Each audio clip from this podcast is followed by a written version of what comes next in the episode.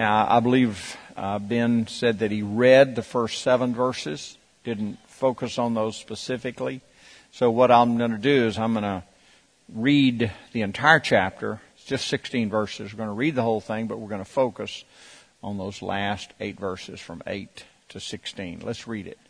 This is a trustworthy saying. If someone aspires to be a church leader, he desires an honorable position. So, church leader must be a man whose life is above reproach. He must be faithful to his wife. He must exercise self-control. Live wisely. Have a good reputation. He must enjoy having guests in his home. Must be able to teach. He must not be a heavy drinker or be violent. Must be gentle, not quarrelsome, not love money. He must manage his own family well, having children who respect and obey him. For if a man cannot manage his own household, how can he take care of God's church? Church leader must not be a new believer because he might become proud and the devil would cause him to fall. Also, people outside the church must speak well of him so that he will not be disgraced and fall into the devil's trap. Let's pick up with verse 8. In the same way, similar things here. Deacons must be well respected and have integrity. They must not be heavy drinkers or dishonest with money. So we already see some similarities there. They must be committed to the mystery of the faith now revealed and must live with a clear conscience. Before they are appointed as deacons, let them be closely examined. If they pass the test, then let them serve as deacons.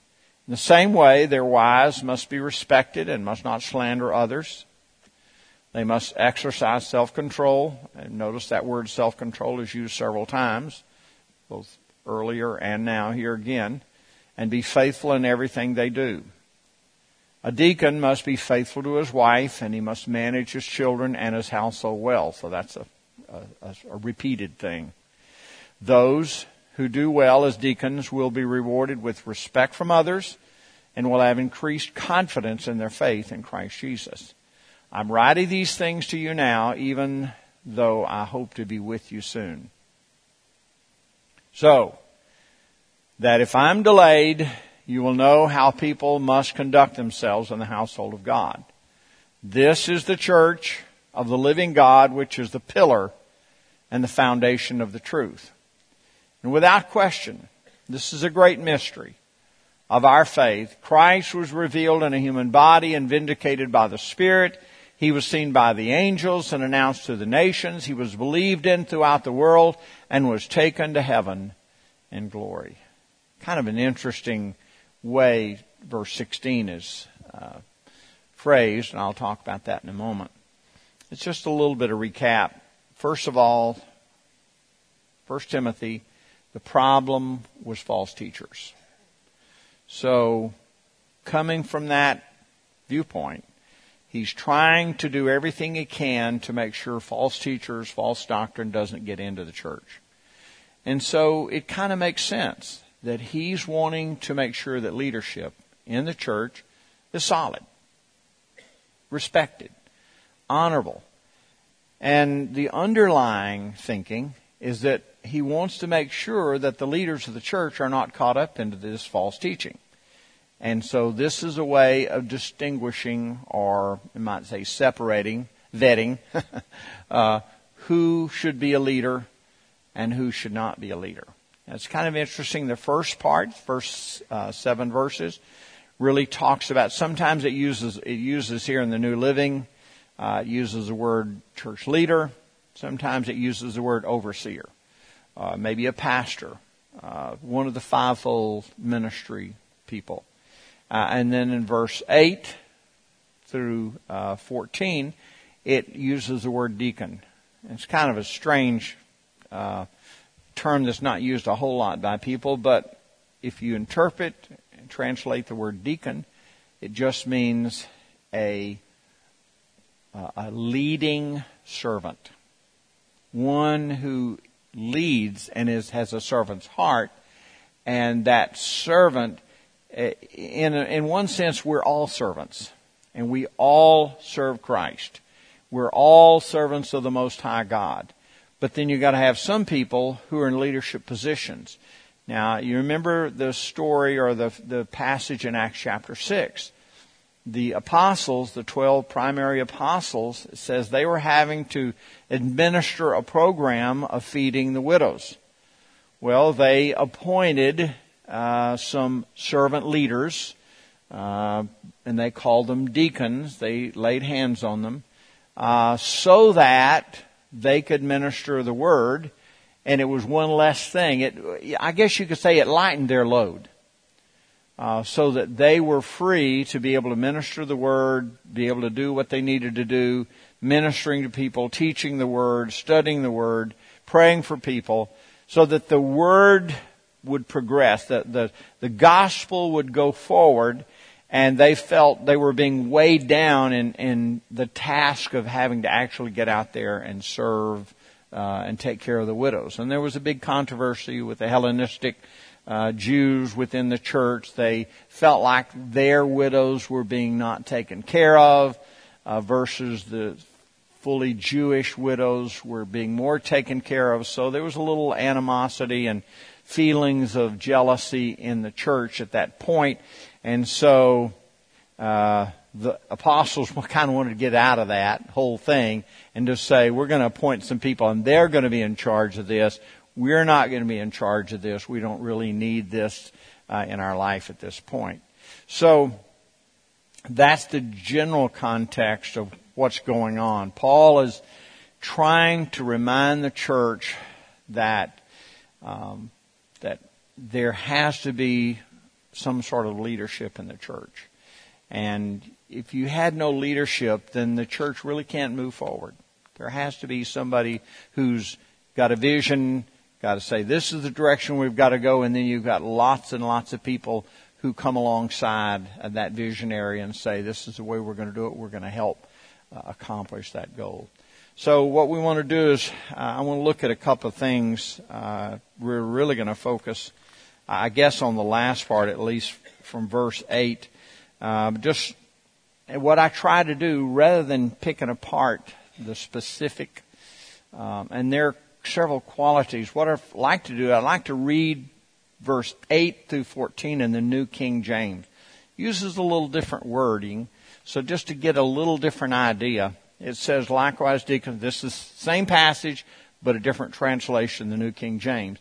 Likewise, deacons must be, it's interesting, use the word reverent, not double tongued, not given to much wine, not greedy for money, holding the mystery of the faith with a pure conscience, but let these first be tested, let them serve as deacons, be found blameless.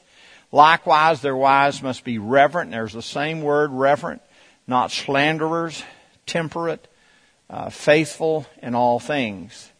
Let deacons be the husband of one wife, ruling their children, their own houses well. For those who have served well as deacons obtain for themselves a good standing and great boldness in the faith which is in Christ Jesus. These things I write to you, though I hope to come to you shortly. It's interesting. I did a little study on that word reverent.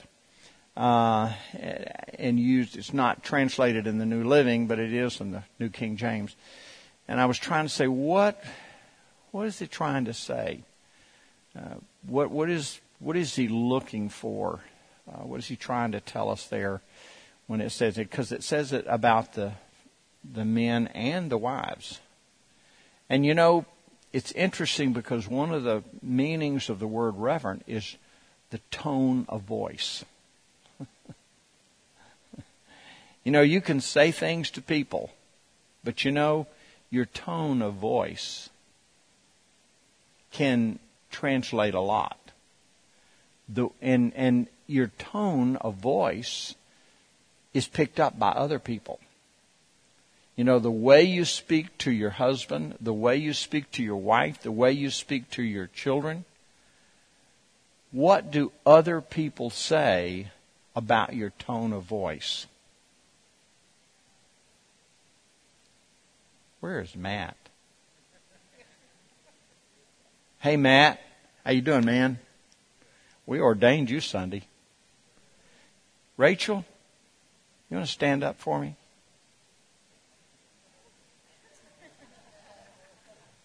I have a question for you, Rachel. Now I didn't I didn't prepare you and I didn't prepare Matt. So you just be honest with me, okay? Don't get nervous now. If you fail this, everything falls. does Matt speak to you in a nice tone of voice? He really does? You think, you think he would pass the test? Okay, Matt, stand up for me. Now, how does Rachel talk to you? Very reverent. Got, got it under control? Oh. Good. Got a good heart. Good. Thank you. Now, the only reason I use Matt and Rachel is, first of all, they have three boys. And I want to tell you, folks, your children, your children pick up on the way mom and daddy talk to one another. You think they don't? Ha, they do. And you are training your children how to speak to their future wife or their future husband. So it's not just the you know, and so many times we speak sometimes spur of the moment in in emotions, but we need to think in terms of we're establishing a legacy in our children of the way, the tone of voice, and whether what if we called a witness in from the world and said, Do you know this guy named Matt?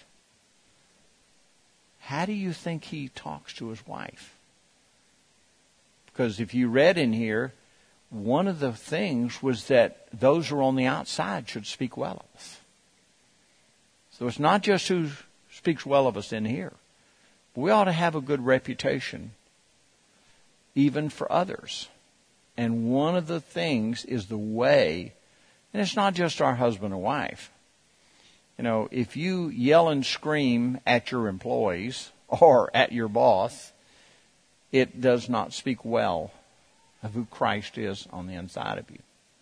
Now, a couple of things about, um, and, and you know, I, I kind of like to summarize the way, or I guess you could call the qualifications.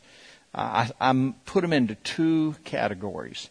So if I'm going to ask a question, what are the qualifications of leaders in the church? First thing, they are mission minded.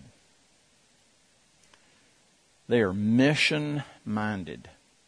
And when I say that, that means if you are in an, in a position to help lead any group or any ministry in the church, if you're in a position to help others, then you have to be mission minded. Now, I'm not really thinking about missionary minded. I'm thinking mission minded. And when I say that, what I mean is that whatever we do as a servant, we need to make sure that what we're doing promotes the mission of the church. That's what I'm talking about. Whatever I can do, my attitude, my voice, my uh, you know, what I'm willing to do, everything has to be mission minded. You see, the whole church has to have this mission minded set, and that is, what is the mission of the church? Our mission is to promote Jesus and make Him famous. To lift up the name of, name of Jesus, to tell people about Jesus, to encourage people to know more about Him, that God loves them and Jesus has a great plan for their life. So the mission of the church is to promote Jesus to lift up Jesus. And so if we're a servant leader, whether in an overseer position or in a deacon position, either one, the attitude must be mission minded. I want to do whatever I can. You know, when we do uh, go on uh, mission trips, and we, you know, a lot of you have gone on mission trips. We go to El Salvador, we go to Mexico, we go to Africa. We've gone to all sorts of different places. And one of the keys, if you've ever been on a mission trip, one of the keys is that when you get there, you should have a servant heart attitude to flow with whatever the missionary needs. Don't go in there with an attitude, well, how come I don't have coffee the way I want to have coffee in the morning, you know? How come it's not this way? And, you know, we don't come in with an attitude of wanting things our way. It's everything has to be to promote the mission of that missionary. How can we help and be a blessing to him? And that means being flexible. That means, uh, you know, just not, things don't go our way sometimes. You know, I know we're just about to go to Mexico. We're leaving next Thursday morning. Matter of fact, I think 3:30 in the morning. Is that? Are we really leaving at 3:30, brother? Brother Clyde? Oh, have mercy. And so we're leaving at 3:30 in the morning. And one thing I remember for going down to visit Charlie down in Mexico is time is is nothing starts on time. Everything in Mexico is going to get to it. It's going to happen. You know, and I remember the first time I got down to Mexico and, and they said, I said, what time does church start? Church starts at seven. Okay, here I go. I'm ready. Seven o'clock. Just, people are just barely starting to come in. And I'm getting all uptight because I'm one of those, let's start on time. You know, I'm ready for the countdown. you know, countdown. Ten, nine, eight, seven, six, start. Well, you have a, you don't have countdowns down in Mexico. there are no time, time clocks down there. It's just, take it easy. It's okay. You know, every, you just gotta chill and just let things happen. It might start at eight. It might start at eight thirty. You know, just gotta be willing to go with the flow. And it's so hard for my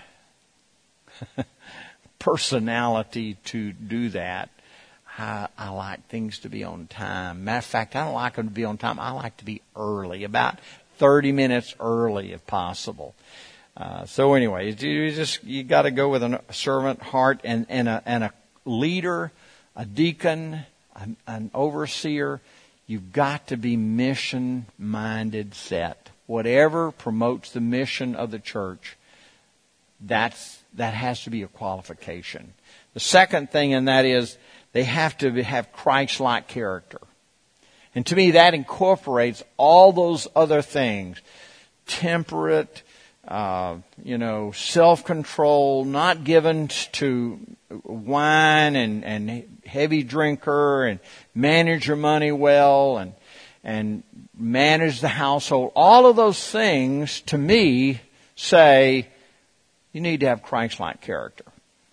Because sometimes some of the listings that we have, like listed in, in the New Testament, sometimes they don't particularly fit with the culture today.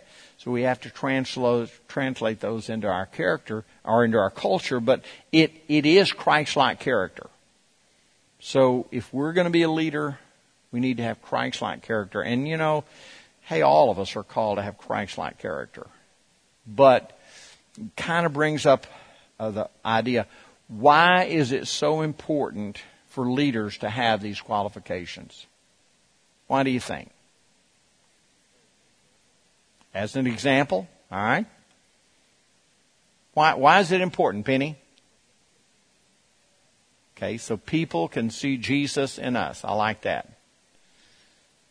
Why is it important that we have qualifications. You know, you could just say, ah, I oh, is whoever does do whatever, but you can't. There have to be qualifications and there are reasons for the qualifications. Anybody else you have any ideas? Why is it important? Yes.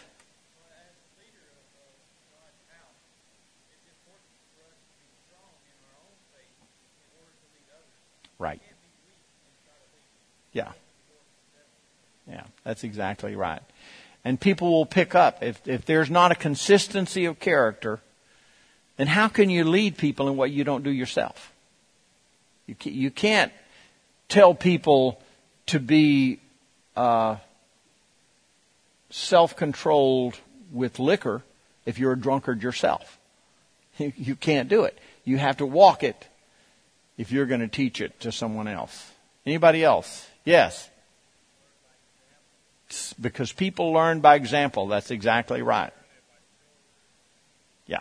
Going back to the children and everybody in the, but even, even again, everybody in the church, they need to have those examples that they can look at. And if the examples are not walking it, then it's going to be going to be hard for other people to walk in that. And, and I've heard, you know, I heard somebody, some guy say one time when I was talking about, and they was doing something they really shouldn't be doing, uh, and I felt like it was a bad witness. Uh, they were in a position of leadership, um, and, I, and I said, you know, I really don't think you need to be doing that. And his his response was, well, I don't think that's fair that you have higher expectations of me than you have of anybody else. And I said, well, of whom much is given, much is required.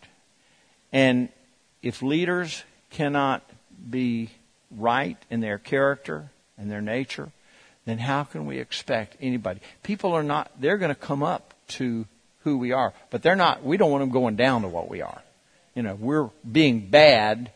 We don't want them going down that way. We want them to come up so we should be leaders, just like he said. We should be leaders and examples of Christ and Christ-like character. And that's, that's what we should. A uh, couple of things I wrote down. I thought about this. And number one, the church is the expression of God's family. As far as the world is concerned, you and I are God's family. So we kind of want the family to look good. you know, we want the world to have a good impression of God's family. Since we are God's family, uh, then we want to give a good impression to the world that God's family has it together. And how many times have you had somebody say, well, I don't want to go to church. I don't want to be a Christian because all a bunch of hypocrites. Well, that, to me, that's a pretty empty argument, you know. I don't want to go there because they're hypocrites. Well, you better stay away from grocery stores and restaurants too. Because they're hypocrites there too. But it is true that leaders should live a godly, Christ-like way because how can we expect anybody to follow us if we're not living it? So there is some truth. I think much is given, much is required. Uh, so it is an expression of God's family. The second thing I wrote down, and that is the church is the dwelling place of God's presence. It is the dwelling place of God's presence if we are not living righteous, godly lives, how can we expect the presence of the Lord? You know, my wife and I, uh, uh, starting on Saturday, Friday, and Saturday, Sunday, Sunday morning early, one of the things we pray for the service is that from the very beginning of service, even before the worship starts, that when people walk into the building, they feel the presence of God. When the worship starts, they feel the presence of God. When they're walking in from the from their cars, they feel the presence of God. You know, they just sense the presence of God. You know, if we're if leadership is not living a holy life, it's going to be hard for them to feel the presence of God. You know, we welcome by our godly living the presence of God. So we should live a holy, godly life because again, this is, this is his, this is where his presence dwells and we want people to sense and feel and, and, and just experience the very presence of God. And if we're not living a holy life, how can we expect the presence of God to be here? So that's an important thing. The third thing, and that is uh, the church is the guardian of God's Word. Now, I thought about this today, and I thought if the church does not guard the truth of God's Word, who is? TV won't. Public school won't. If the church does not guard, become a guardian of the truth, and hold forth the truth, and not waver in the truth, who is going to hold forth the truth? Nobody.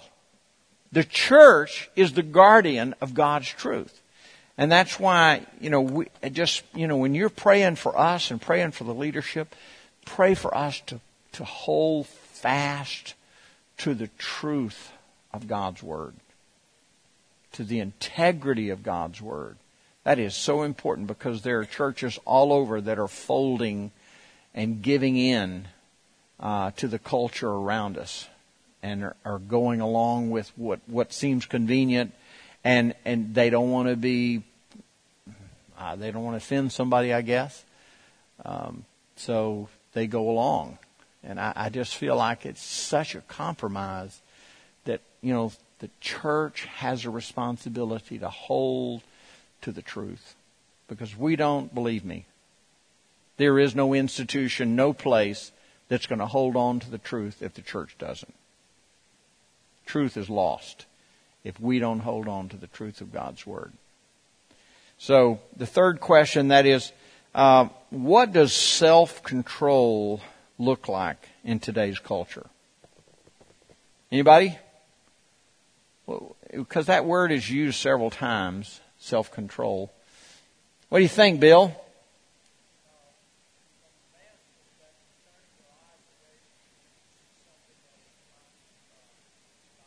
Okay. Right?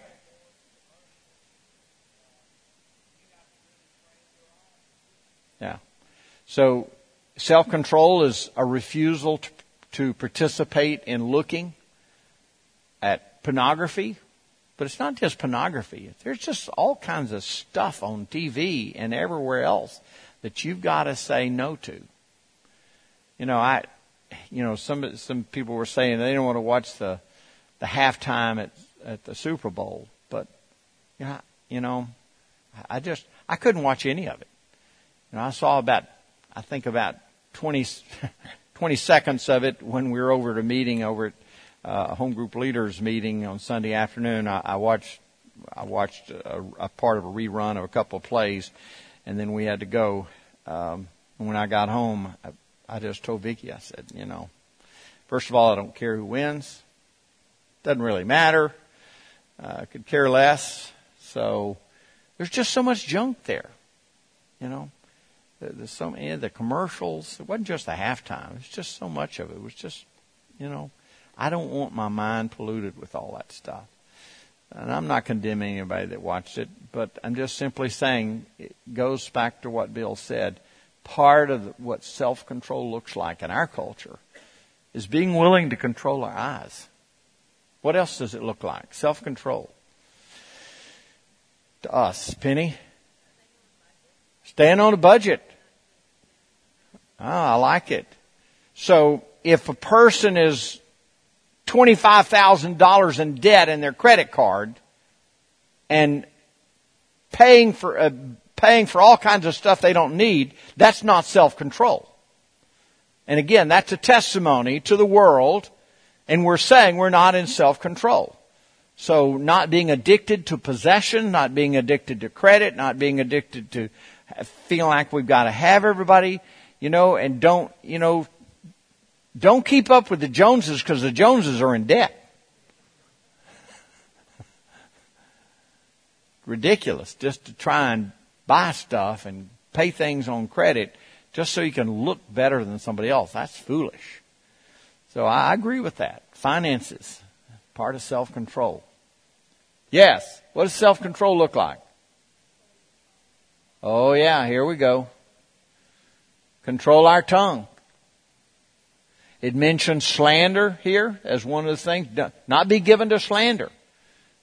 Uh, not not be given to putting somebody down gossiping, the way you talk about somebody, what you pass on. Sometimes we pass on things that we don't even know they're really true, and we pass them on because we say, well, this might, they might be doing this. Oh man, that, that's a dangerous road to go down saying something they might be doing or they might be into. Man, don't drag somebody's reputation down the road uh, if you don't even have any idea, and even if you do know they're doing something wrong, spend your time in prayer, praying for them, for God to speak to their heart. Don't spread that thing. So I agree with that. Yes, Diane?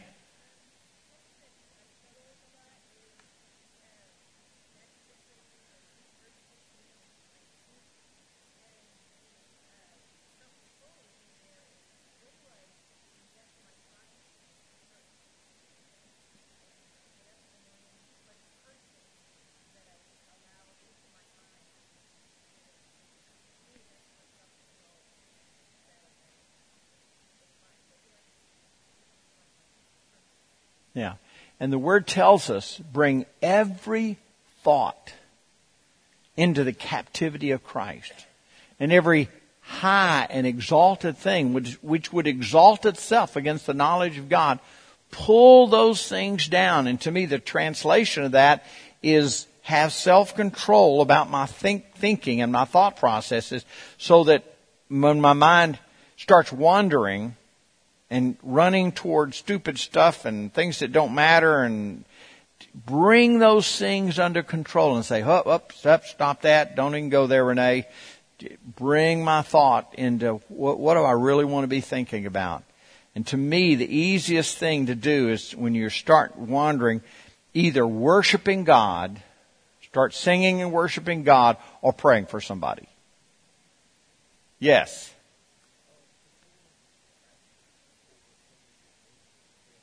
Okay.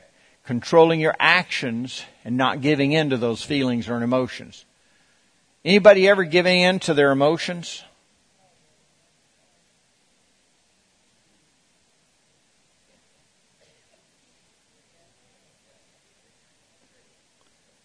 Do you know some people give in to their emotions easier than others? Has a lot to do with your personality. Has some to do with the way you're raised. And the way you've trained your thinking. Because your emotions do not have to control you. But you have to bring your emotions under control. It's, it's almost like putting the bridle on the horse. And whoa! No, I, I, uh. And you don't let your emotions, discouragement, fear, frustration, anger, upset, mad, they don't love me, they don't care about me, why did that happen, why is it, you know, if we don't watch it, our emotions are just, they're just like running every which way, and you have to pull those things under control again, back into the obedience of Christ and think on those things that are lovely. Think on those things that are pure. Think on those things that are of good report. And not allow your emotions to run wild because I want to tell you, Satan loves to destroy us through our emotions. Now, I'm going to say this, ladies, and y'all don't get mad at me. I heard you. I heard, I, I can always tell that voice over there is my wife. Ladies sometimes are a little emotional.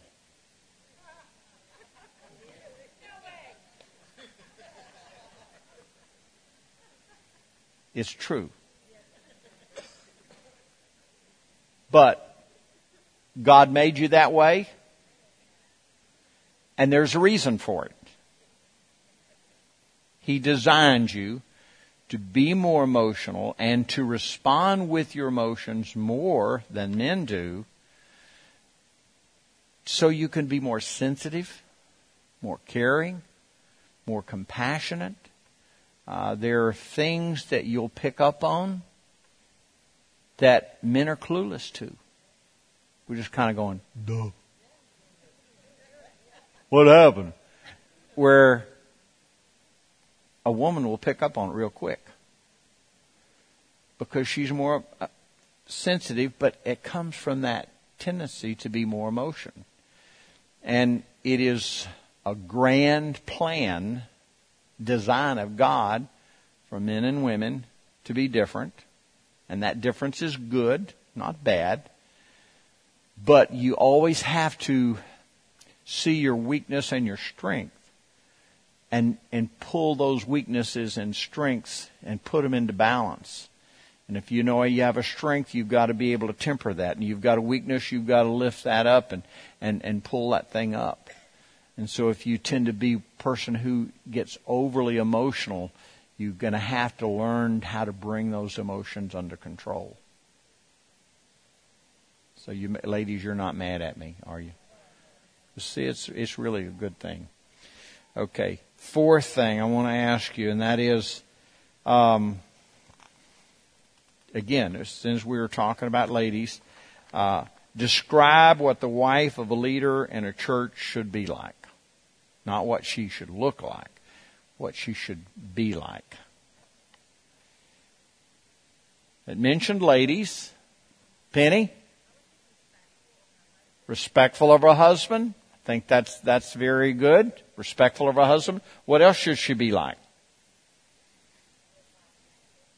Live by example. I agree with that. Compassionate. Compassionate. Okay. What should a leader, wife of a leader, be like?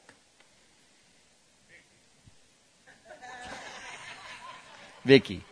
When I when I asked my wife that today, I said, "Honey, what?" and I just asked her this question. First thing she said was, "Dress modestly." Not flaunting everything in the world to try and get attention with your body. That's part of being in self-control, especially for a woman.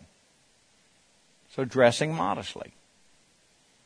And I think the obvious thing is the way we talk, and I think being reverent, respectful of your husband uh, comes with that. Ben? Not being a gossip. So that would be one of the areas where if a woman is a little more emotional, she likes to talk a little more. They say women like to talk uh, about 12,000 words more per day than a man does. But, and that can be a good thing, but it also can be a difficult thing and it can turn to gossip. So you got to control that. What else? Yes. Helper and supporter. Absolutely. You know, when we first started in ministry, um, we we went to a place, and of course, if you know anything, I started out singing and, and music, and so we went to a church and we were doing a revival. And my wife, of course, my wife was always with me. She has always been with me wherever I went. And so we got to this church, and so I was doing different. I was teaching and I was singing and different things. And so uh, a lady came up to my wife and she said, "Do you play the piano for your husband?" And she said, "No, I don't play the piano." You know what that lady said? She said, "Well, what are you here for then?" you know, what a terrible thing to say. It's like if you're not going to play the piano, what are you here for? And she said, she just simply said, I'm here to support my husband. She's my number one supporter, my number one fan, my supporter. And I'll take that over a piano player any day. you know, it, yes. Any, you have something else? teachable spirit. Amen. Amen. Yeah, a prayer warrior, uh, one who's ready to do battle and prayer, uh, and and and I, I love that. Yeah. Anybody else? Anything else? Woman? Yeah.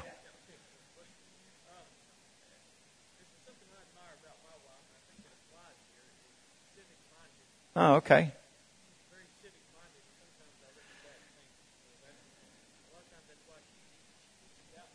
Mm-hmm. Okay. And I think that probably would come with a little more compassion, because when you're compassionate, you want to be civic minded, you want to help people, you're you're touched by other people's hurts and, and difficulties. So I think a woman is great. You know, that's one of the reasons I think, you know, Tina is the head of our outreach. And one of the reasons she does such a great job is that uh, she's touched by people's difficult situations. She has a very compassionate heart. And every time she gets up to say something, she cries. but it just shows you her heart. You know, she's touched when people are going through a hard time, and I think that's you can call it civic-minded, compassionate, whatever you want to whatever you want to do. Barry, what do you think? Dependable. I like that. Steady. Dependable. I like that. And I think that fits within the criteria that it mentions here dependable, steadfast. Yeah. And the other thing, the last thing I wanted to mention here, just ask you, it's kind of interesting because when I looked this up, because uh, I thought verse 16 was phrased so strange. Uh, and sure enough, when I looked it up, it was actually written in the form of a hymn. He wrote it in a way doesn't show that in the new it doesn't show that in the New Living, but in the King James and the New King James, uh, it's written as a hymn, and it's actually the way it is written.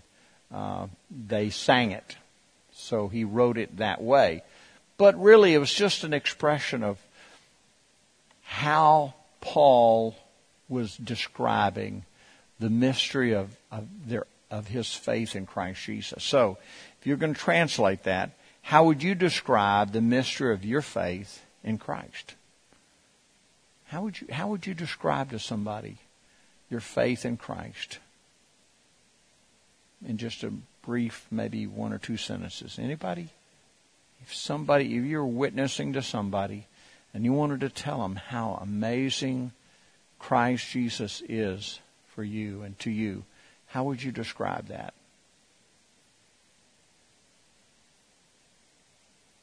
Sonia? He's everything his word says he is. I like that. Yes? Breathtaking. I like that. Anybody else? How would you describe? Yes, Lalani? Faithful. He is faithful. Yeah. Penny? I was lost, but now I'm found. Amen. I like it. Diane?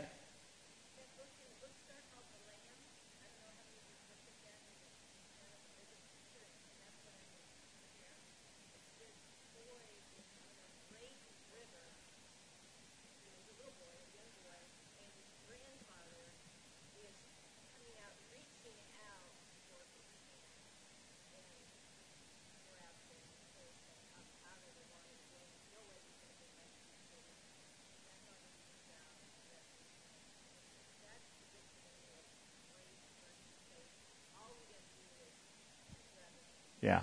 And He's reaching out to us. You know, it's not like God is way up in heaven, sitting on a throne, kind of like, come to me. I don't get that. I, I, I see God just like that. He's reaching out to us. He's doing everything He can. If you're away from the Lord, He's after you. He's reaching after. He's drawing you back. He's calling you back. He's got that hand. And if you're in a raging torrent, I love the illustration that you're describing. If you're in a torrent of emotions, problems, difficult, He is reaching into that, trying to grab you and hold you and hold you steady and pull you out of that. You know, and that's the Father. Barry? Yeah, He loves you in spite of everything you've done. He loves you. Mel? Irrational peace. And you're right, it doesn't make peace, but it's peace because He is my peace within me, not everything is perfect around me. I like that. Yeah, him showing His love toward us even though we don't deserve it. Lalani?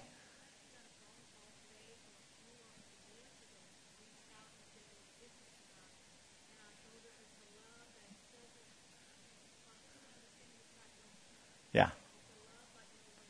Yeah. And it's, you know, because it is so amazingly hard to describe, it, it, it's hard to tell people how much God loves us. We just do the best we can, but He loves us so much.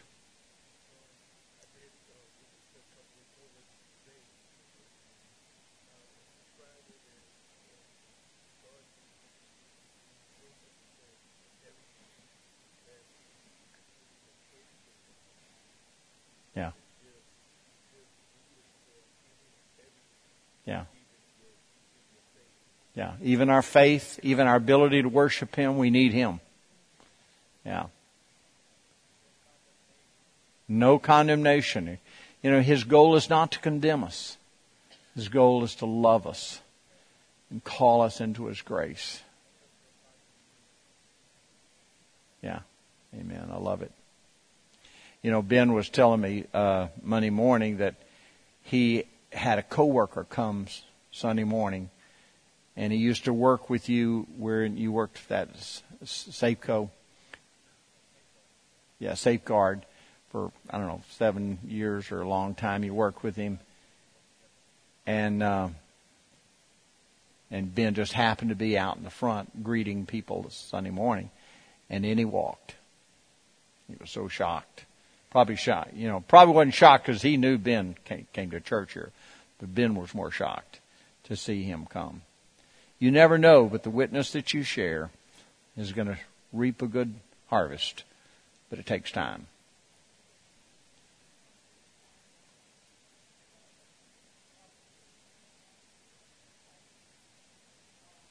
Yeah. yeah. Who else do we have? with all the things we go through, and, and how do we make it through difficult situations without Him? Yeah. Necessary.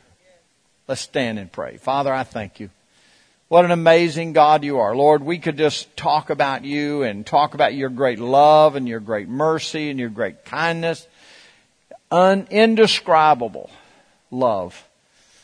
Amazing love and you are that loving Father that is reaching out with that hand, that hand to drag us out of the misery and the life and the torrent of this world. It's trying to sweep us away. It's trying to sweep us away. And Lord, I just want to thank you for your grace and your mercy that you love us that much. Lord, help us to push forward and do everything we can to help the mission of the church that we would promote Jesus to a world who is lost and dying and miserable. Help us to tell people of what an amazing God you are and how everything they're looking for is in you, Lord. We love you and bless you in Jesus' name. Amen. Amen.